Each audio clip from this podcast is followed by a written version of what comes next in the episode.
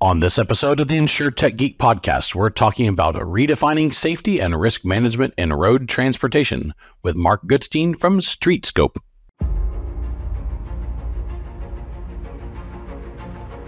The InsureTech Geek podcast, powered by JB Knowledge, is all about technology that's transforming and disrupting the insurance world. We'll be interviewing guests and doing deep dives into specific tech we see changing the industry. We're taking you on a journey through insurance tech, so enjoy the ride and geek out. This episode of the InsureTech Geek podcast is brought to you by Terra. Learn more about our cloud native risk management information system at terra.insure. That's T E R R A dot insure. And we are back with another great episode for all of our InsureTech geeks out there coming to hang out with us. It's a beautiful day here in Texas in the middle of the winter. Balmy 65 and a little bit breezy. It's all nice. Uh, Rob, I think it's the same for you down in San Antonio. It is, James, and I'm I'm I'm sure I'm going to get some hate from our our audience over this. But uh, yesterday I had a headache half the day, and I was like, "Why is my head hurt so much?" And I took headache medicine, didn't do it or whatever. And then I realized I actually got a sunburn. Like I was walking the dog, I was in the sun too long, like didn't hydrate, didn't put on sunscreen. I was like, "Oh, we're we're already there. We're already there. It's still nah, middle no. winter in February, but uh, yeah, we're at that time in Texas." Well, we're at that time in Texas when my allergies go bananas because the cedars are popping right now and it's uh, murdering me. But that's okay. That's okay. It's okay. It's all good. With us from Northern California, uh, north of San Francisco, Mark Goodstein. Mark, how are you doing today? I am doing well. It's great. Uh, so, Mark, we love talking about insurance. We love talking about tech, but more than that, we love talking about the people that make it up. So let's talk about you for a second.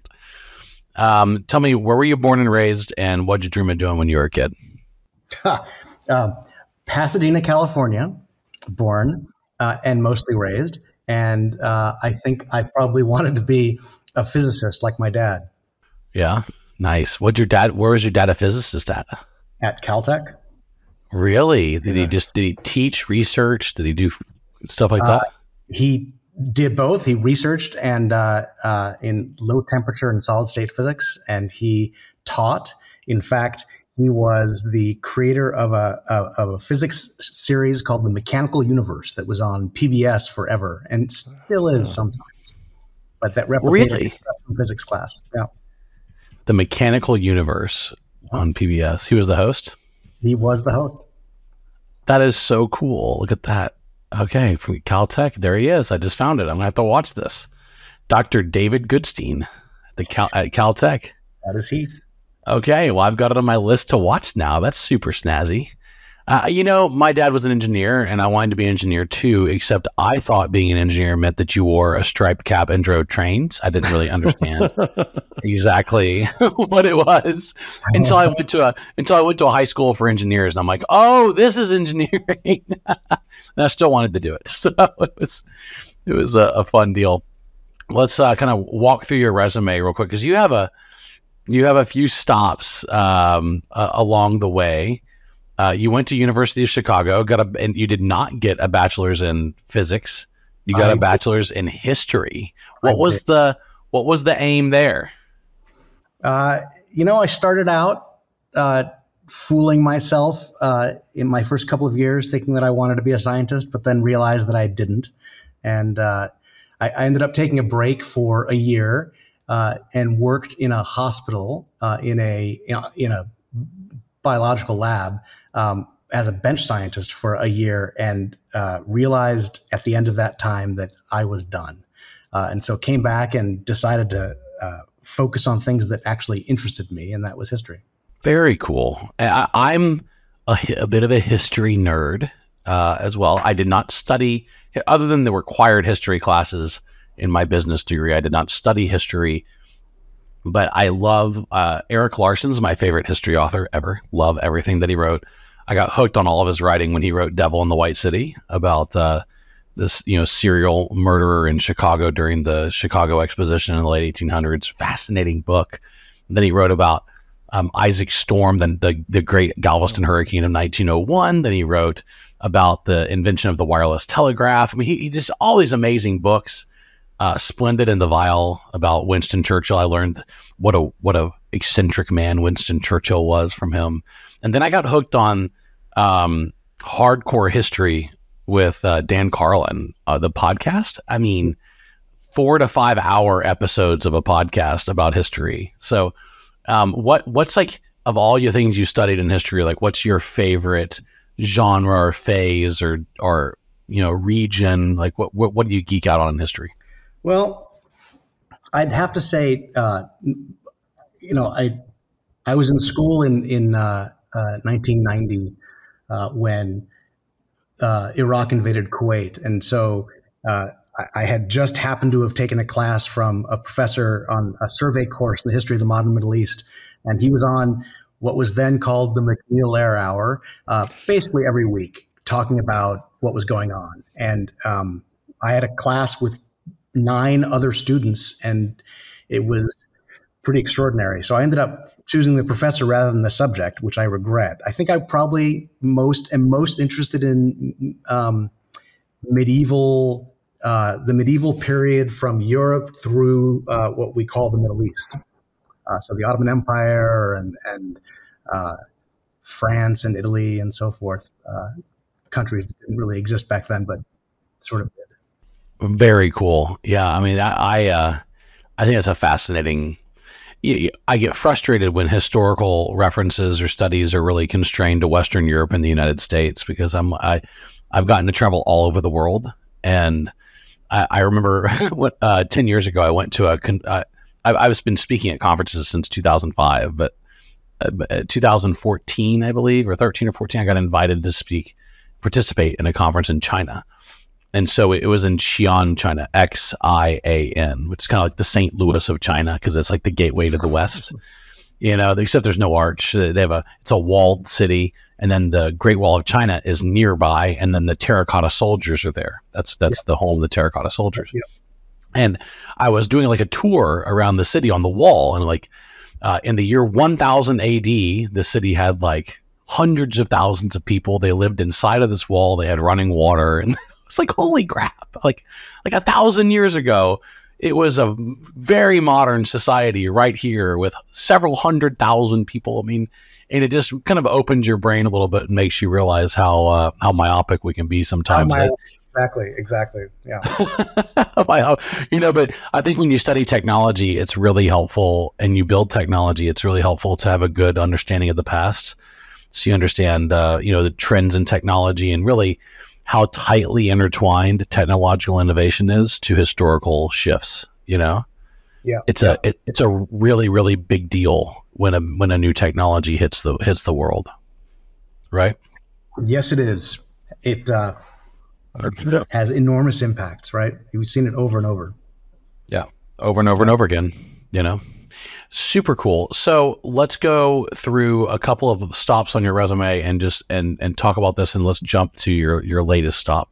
Um, you've you've worked across the um, the the space. Like you, you were actually a founding executive at Idealab, 96 to 98. The Idealab? Like the Idealab. The Idealab. Um, it, okay. It was, yep. Which is super cool. I, I, just need to geek out. Tell me about that. You know, uh, uh, in fact, my sister uh, started it with Bill Gross. Uh, Holy crap!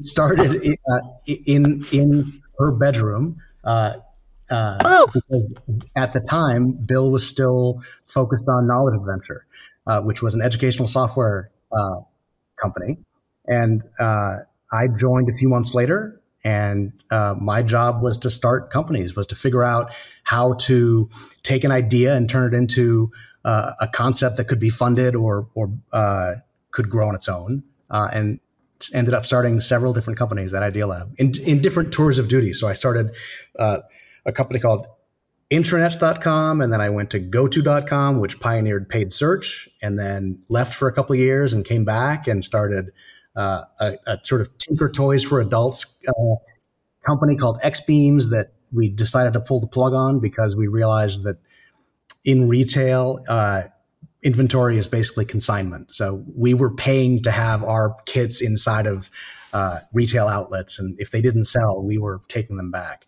um, so that was a big bite at the apple, and we decided not to, to pursue it. But then we did uh, Find, which turned into X1, which was a desktop search product, which is still around. Um, and after that, I uh, left, I think, not for the final time, because I came back and ended up starting another company many years later, uh, which is part of this story, but uh, um, left to start the uh, Automotive X Prize. Now, what really, connection yeah. was there to the Ansari X Prize, like the major X Prize, with yeah, that yes. Peter that Peter Diamandis got involved in?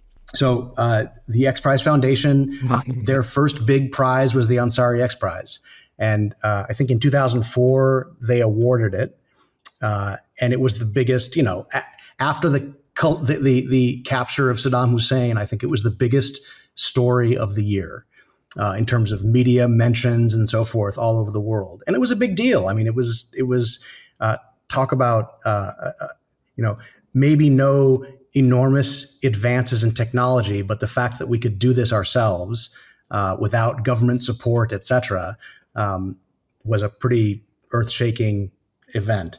And you know the history of competitive prizes that would spur entire industries was older than the Ansari X Prize, but they really nailed it. And they were looking for something that they could do that was just as big, just as impactful, uh, and they needed someone to come on and and do it. And uh, Peter and I had common interests and contacts, and someone introduced us, and he asked me to come on board and start this prize. And so I came on, and we raised twenty five million dollars, more than that, twenty seven and uh, establish the rules for a, a, competition. And I think the only thing we actually achieved was to coin a term miles per gallon equivalent, MPGE, um, uh, because we wanted, you know, a fuel neutral and a technology neutral competition to get to 100 miles per gallon, et cetera. And uh, it was, we, we, did it in a principled way, but I don't think we ended up having as big of an impact as the Ansari X Prize. Yeah, I mean, it, the, Ansari had a had a major impact. I, I met Peter at Abundance 360. I, am an alum of that program and really enjoyed it, and um, really, with yeah, impressive vision to to pull that much money together and uh, have that big of an impact. And of yep. course, now to to see what's actually going on in space and space flight yeah, um, it's is, a direct line. I mean, the, the so oh, there's a super direct line yeah. to the text price. like it's like a, it's like a, it's like a, it's like a straight line. so, yeah. yeah, that's exciting. So you you you've moved through a few other stops along the way. Let's talk about um, Scoutable. Uh, let's talk about not Scoutables really, but like you can talk about Scoutables AI Pod, but really like what led to StreetScope. Like what was the the founding story there? I'd say that you know Scoutables is fun, but it, it was a uh, um, it. The only connection is that is the insurance connection. Um, we uh, I was back at Idealab uh, for something else, and Bill was walking around uh, talking about some company that had just raised an enormous amount of money to build an autonomous control system for for a car, and uh, this is probably 2015, 16, something like that. We had all seen the DARPA Grand Challenge. We always, you know, we, we knew what was going on. But um, he looked at me and said, you know, how can it be that we have Caltech, Art Center, and the Jet Propulsion Laboratory here in Pasadena, and we don't have a company that is building an autonomous vehicle? Why? And so we started chit chatting and and talking about different people. And he said, okay, okay, great, great. That's a great idea. Well, I dragged out some idea that, that we had had um, a few years ago, a few years before that. Um, and he said, well, that's, that's great. I'd love to do it, but who, who could lead it? And so we started talking about some people. And I, I suggested a, a mutual friend of ours named Eric Antonsson, who was then the chief technologist at Northrop Grumman. And you know, Bill said, nah, Eric would never leave that job. And Eric had been a professor at Caltech before, and he had been, you know, the, the CTO at JPL for a while, which is a position that the faculty at Caltech fill. And, uh, you know, he would be ideal for this kind of job. Um, Bill didn't believe it, but I was having a drink with Eric that night. So, of course, I brought it up. Um, and then one thing led to another. And uh, Bill and Eric went and pitched – Bessemer Ventures and he walked out with a check. I mean, Eric had never pitched a VC in his life. He walks in and gets a check in his first meeting. I said, okay, this is. Uh, well, that'll ruin you for life. uh, but the combination of Bill and Eric, you know, in terms of, of ability to communicate a message to a, a very wide audience and uh, belief that you could actually solve the core problems, that was a, a good bet on their part.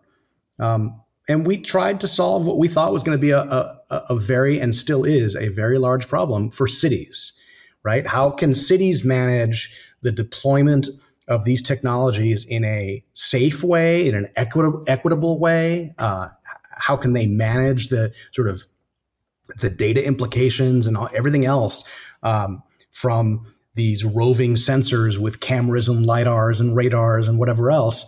Um, and we realized about six months into it that we were too early. Uh, and that may not be uh, controversial now because everyone knows it now, but back then it was pretty controversial. And we realized then that the the consistent ability to evaluate objectively, evaluate safety was probably the biggest obstacle to the wide scale deployment of autonomous technologies. And we all believed in it. We thought that it would make cities better and safer and driving on country roads safer, everything, logistics. But if you can't prove it safe, you can't get there. So we uh, wound the company down because our investors didn't believe that was a big enough vision. And we started our company StreetScope in 2019. And what does StreetScope do? Well, we invented a method, uh, a measure of collision hazard. So, uh, you know, we we all take a test when we're 16 years old, 15 and three quarters, um, and uh, we are granted a license to drive a car uh, a vehicle that could, you know, and does kill people when it's driven improperly. And there's no other test. We get old, we get glasses, we get other infirmities, and we still drive. Our, our license is not taken away. Um, that is sort of state of the art. And then we looked at a bunch of other sectors, and you know, if you're designing safe streets, you're designing a new parking lot with ingress and egress out into streets state of the art today is still you know, traffic planners and engineers design with their gut. They design, they design uh, and decide the way it should be desi- uh, uh, uh, built, and then they wait three to five years and wait for collisions to decide whether they had a, a, a safe design or not. That is, you know, frankly, a little unethical if we can figure out how not to wait for collisions. And so, uh, and and that's just you know let's call it the built environment around transportation. When you when it comes to autonomous systems or partially autonomous systems, if there's no independent, objective approach to the evaluation of that safe movement, that's also the same thing. I mean, we're waiting for collisions. And even today, you know, Waymo, they simulate and they and, and they drive, but they're counting collisions to demonstrate the safety of their autonomous system. It just seems unethical. And so we invented a measure of collision hazard that could be used by all these different constituent industries uh, to evaluate and to uh, demonstrate publicly and objectively that their systems are safe or that their streets are safe or whatever else. And we have been uh, going to market ever since. Awesome. Rob? Yeah, Mark, it's really fascinating, and and uh, I've been following the journey of, of StreetScope for a little bit of time. Even remember the the AI pod uh, days. So I, I'm really fascinated by this. Right, when is the system?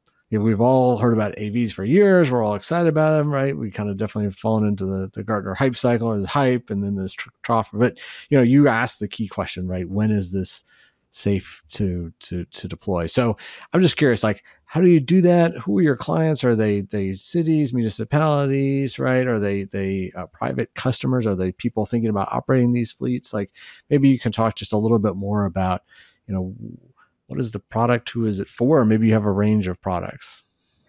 Well, we we, we actually have one product uh, which generates a, a, a, a data stream, if you will, or a set of information products that can be useful to all these downstream industries. So uh, we have industry, we have customers in the uh, let's call it the infrastructure space or the evaluation of and mitigation of dangerous intersections and, and garages and things like that.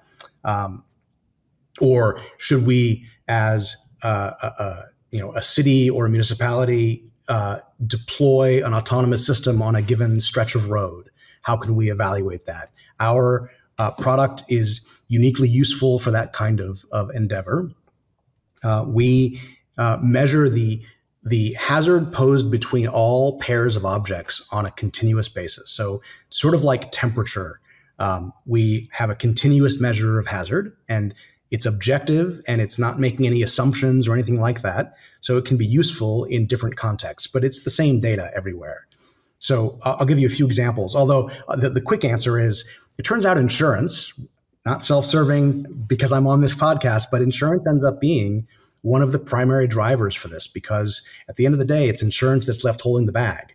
Uh, they have to provide coverage uh, for, you know, uh, property and casualty type uh, insurance for infrastructure, for uh, uh, operating insurance for for autonomous fleets or semi-autonomous or you know even the the vehicles driven by us humans. Um, and by the way our measure doesn't distinguish between a computer driving a vehicle and you or, or me driving a vehicle. To to us vehicles are black boxes. So whatever control decisions they make we are measuring and we're measuring the hazard they pose but it's you know if you're a if you're an insurance company right now you're using trailing indicators to make assessments about the, the safety of a, of a given system or of a fleet or of, a, of an individual. How many times have they had an accident? What kind of accidents?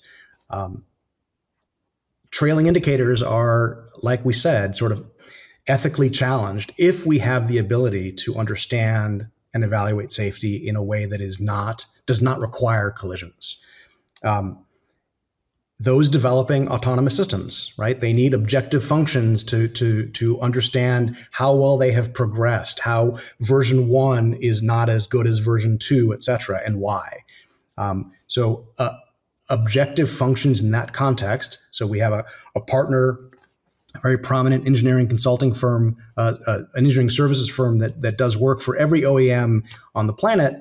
Uh, those building cars um, that are uh, that are integrating our measure of hazard into their uh, early stage uh, vehicle development services. So when companies come to them and want to develop a vehicle, they have to follow standards of safety and so forth. Uh, in this world, it's called ISO 26262, uh, which is the last time I'm going to say that, but but our measure fits quite well into the context of that kind of of engineering uh, project. And of course, in insurance, um, the problem with trailing indicators or the use of things like harsh events, which are useful, but not that useful and don't correlate very effectively to loss. Um, but they're there and they're they're better than nothing, if you will. But our measure provides context. So it's not just that someone slammed on the brakes a few extra times. It's that we know that they slammed on the brakes not around anyone in a dangerous manner, but because they forgot their keys at home, or uh, you know, the swerve that they did was not because they were driving unsafely, but because they were avoiding some hazard in the road that would have caused damage to their vehicle or caused damage to somebody else. So that's that's the basic picture, if you will. Very interesting.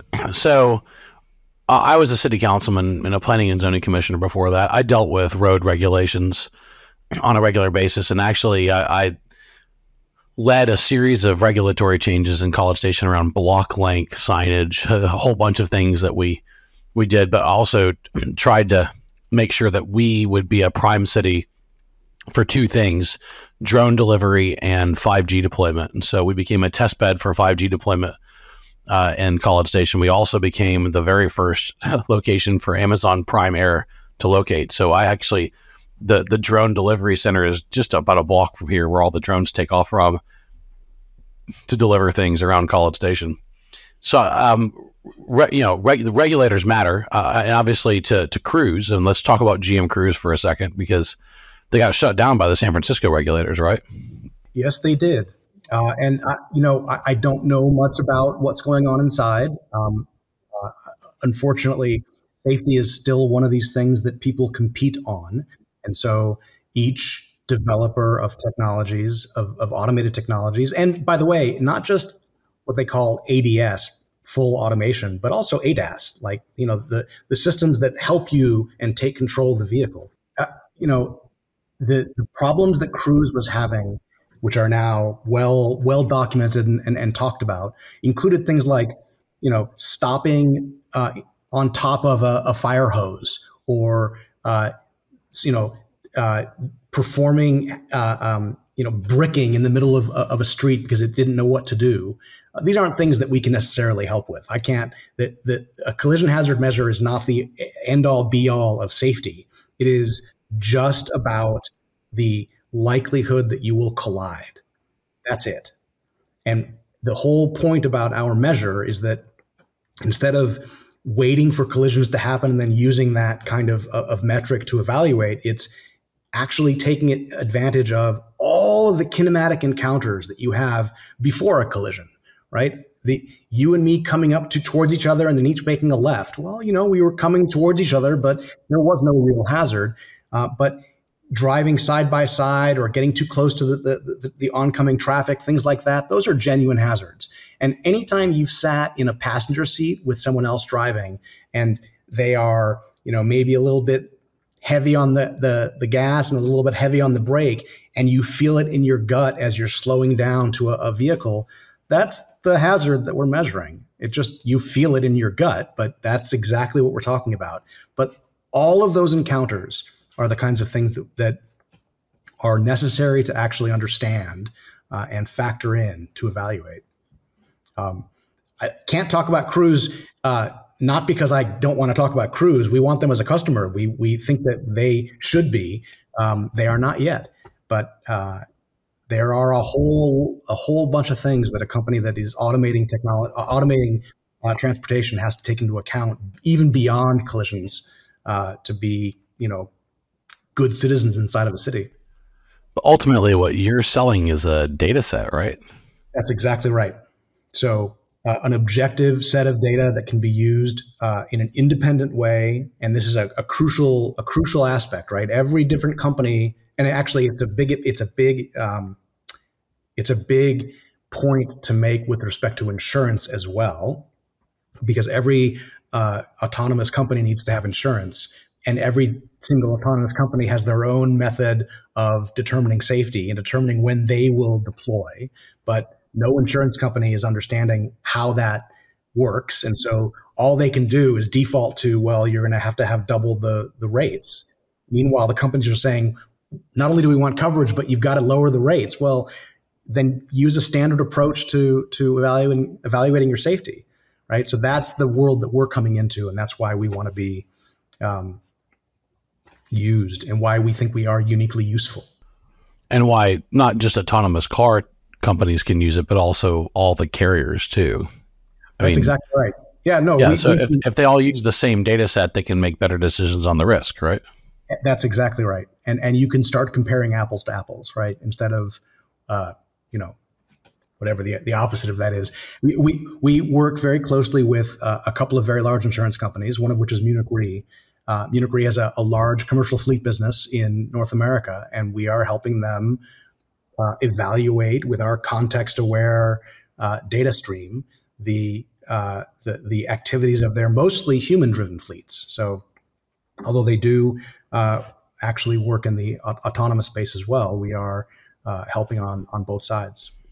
Yeah, just a, a couple thoughts, Mark, and would love to have you chime in. Number one, right? I, I always worry about. We talked about GM and, and Cruise, like, um, you know, what standard is good enough, right? To to to to say like it, perfection is not the answer in terms of autonomous vehicles, right? And kind of letting that paradigm shift happen, right? We know there's tens of thousands of people that are dying on roadways each and every year from human drivers, right? And that's kind of the baseline. So to me, it's partly about incremental progress. So it's like, you know, are we going to hit a point where the autonomous vehicles are safer than humans, even if not they're not as safe as they possibly could, right? And so establishing that baseline right through some of the the objective data that you've got, I think could kind of help right as we come to that tipping point and, and decisions as it relates to that. So curious of your thoughts on on that. And the other thing is, you know, personal to me is elderly drivers. You know, both my mother and uh, my father um, you know, had some challenges later in life. They both drove into their 80s. Uh, thankfully, neither of them were in, involved in a serious accident.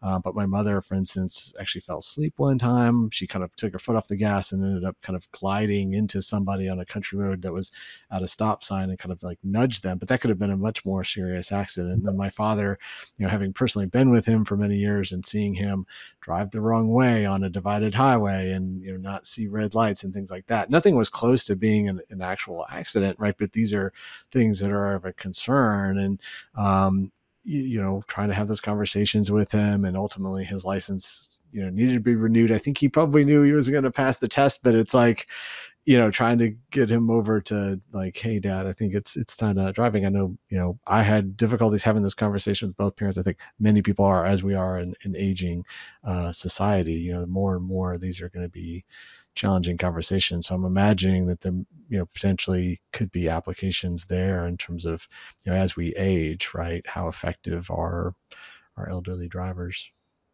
Yeah, I, I mean, uh, the, what we have uh, I've got lots of thoughts on what you just said. I, am all over the map. The um, I think that uh, just like I said earlier, uh, you know, harsh braking events or harsh, harsh swerving events, things like that are, are, not necessarily correlative. They're they're helpful though, um, but at the end of the day, if you can, and I think you you you you said something that I think is a key part of this use of the data stream when you're measuring something, which is exactly what we're doing, we are just measuring safety. We're not making assumptions or, or, or anything else. But when you have a ruler, the thing you do is you compare, right? So you baseline. And, uh, you know, your dad may have been a great driver when he was 40. And uh, there's a probably, if, if we had uh, drive data of his when he was 40 to compare to now, you could make an objective case that he is not as good a driver right now. But there are 80 year olds out there that are good drivers and and do well. So there's no rule that you can establish. Uh, I think in the same way, and I'm not advocating that you uh, smoke in the in the cab of a truck while you're driving, but does that really correlate? I think there are probably drivers who, when they're smoking, are less aware and are more dangerous. But there are probably just as many that are just as safe.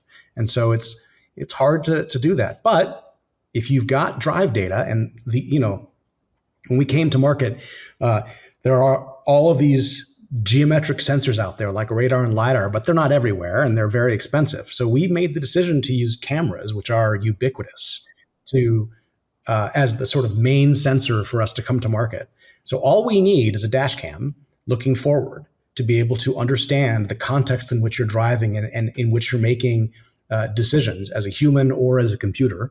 Um, and we can baseline that, right? We can baseline uh, you when you were 40 versus you when you were 50. If we have a little bit of drive data from both, we can baseline version one of the autonomous uh, stack versus version two of the autonomous stack. We can baseline, in fact, uh, when it comes to autonomy. I mean, we can we can tell the we can give you a baseline for the activity uh, for your for your your behavior uh, in in context of the kind of sensor package that you're using. Right? Can I use a sensor? Can I use fewer sensors on the top of my vehicle? Um, can I drive just as safely with fewer sensors? Can I drive it with a different configuration? Those are the kind of uh, uh of things that uh, an engineer might want to use uh, our data stream for. Whereas insurance just wants to understand and baseline the, the behavior of the fleet in general, because that's what they at the end of the day underwrite um, and want to understand. So, yeah, I love it, uh, uh and I think Mark, you know, for a long time, right?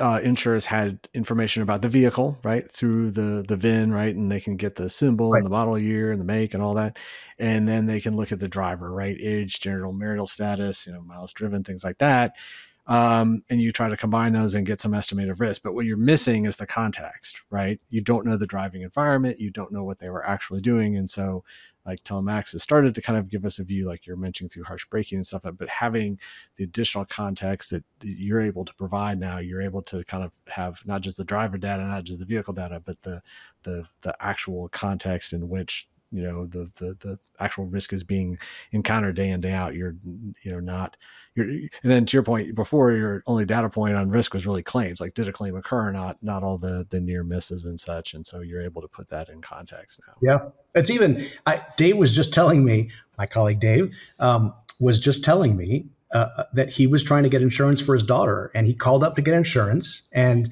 uh, he talked to the uh, the, the, the the woman on the other side about two vehicles they were considering for her, and the quotes were almost uh, one was double the other, and there was no difference between the vehicles. There was no difference. The driver had no history, and the vehicles all had the same safety equipment on them, but the the the insurance computer spit out two numbers, one of which was twice the other. Why? Well, it made his decision easier. I mean, geez. Yeah. yeah. Did he ever find out the contributing factor that made it? He probably, he probably didn't. They probably they, wouldn't disclose it. They, well, I'm not sure they knew the answer. The person on the other end of the line had never been asked the question. When he asked, you know, is there someone at your company that I can call to ask? Just, I'm curious. She said, I have no idea. No one's ever asked this question. oh, but I mean, that's a that's a it's a it's a different domain, but it's the same it's the same set of you know we're using uh, we're using what we have. This is you know the joke keeps on coming up, but it's the it's the old joke about the drunk looking for their streetlights. Where do they look for them? Under the under the lamp because that's where the light is. Well, yeah. you can only use what you have, and so for a long time we have you know we have harsh events because smartphones came out and accelerometers and gyroscopes came out that were so cheap but had such great data. Well, we have the data. Let's use it.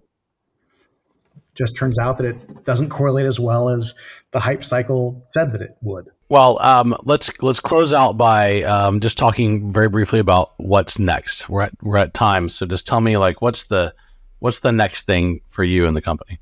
Well, the next thing is more and more customers. So we are um, we are working with a, a, large Japanese insurer to help them assess mainly infrastructure type questions uh, at companies called MS&AD. Uh, we're working with Munich Re on their fleet and, and, other things, and we've been demonstrating they they believe in us and believe uh, that we have an actuarially significant data stream that can help them make better bets. Um, and uh, you know, I think that that relationship will blossom this year, and I think we are. Um, because of them and others, also now working for the first time with the developers of autonomous systems and, and OEMs, and with our partnership with FEV, that makes it even stronger and more credible. Uh, so I think you're you're going to see a, a, lot of activity this year. You know, we've been we've been building the technology and we've been bootstrapping. We haven't raised any venture capital to do this. Um, we've been bootstrapping, which means we move a little bit more slowly, but much more methodically. And we now have a platform that can ingest data at scale. Uh, we have uh, we have outputs that are relevant to our customers in the insurance space, in the infrastructure space, and in the what I would call vehicle development space, um, functional safety, if, if you know about that world. Um, so we're going to be um, m- moving much more quickly this year. I like to hear that excited to see what comes out of this, and uh, certainly I'm excited to talk to you. Some of the companies you have been involved with, I have read about and studied, so it's neat to talk to someone who was on the inside working on it. So it's uh, really great to see that you and your brain and your colleagues and their brains are working on a problem that's so important uh, to insurance. Certainly, we've seen a lot of radical changes in in auto insurance, and uh, I'm I'm a believer they could use a hell of a lot more data when making their decisions, um, so you don't end up with a lot of the illogical logic boxes that you that you uh, just described to us that when when they get to quoting and underwriting and making decisions about who to write and what to write and when. So uh, yeah. excellent discussion, and uh, thanks for being on the show. Thank you very much. As always, Rob, thank you as well for being my most illustrious, most interesting co-host. Appreciate it, James and Mark. So glad to have you on, and really glad to um, just see the progress and con- wish you continued success. Thank you very much. Awesome, great, and to all of our listeners out in listener land. This has been another great episode of the InsurTech Geek podcast. Thank you for tuning in today to geek out our interview with Mark Goodstein from Streetscope. See you next time. This has been the InsurTech Geek Podcast powered by JB Knowledge, jbknowledge.com. The InsurTech Geek Podcast is all about technology that's transforming and disrupting the insurance world. I've been your host, James Benham, that's jamesbenham.com, with co host Rob Galbraith at endofinsurance.com. Thank you for joining us today. Look forward to meeting up again. We're taking you on a journey through InsurTech, so enjoy the ride and geek out.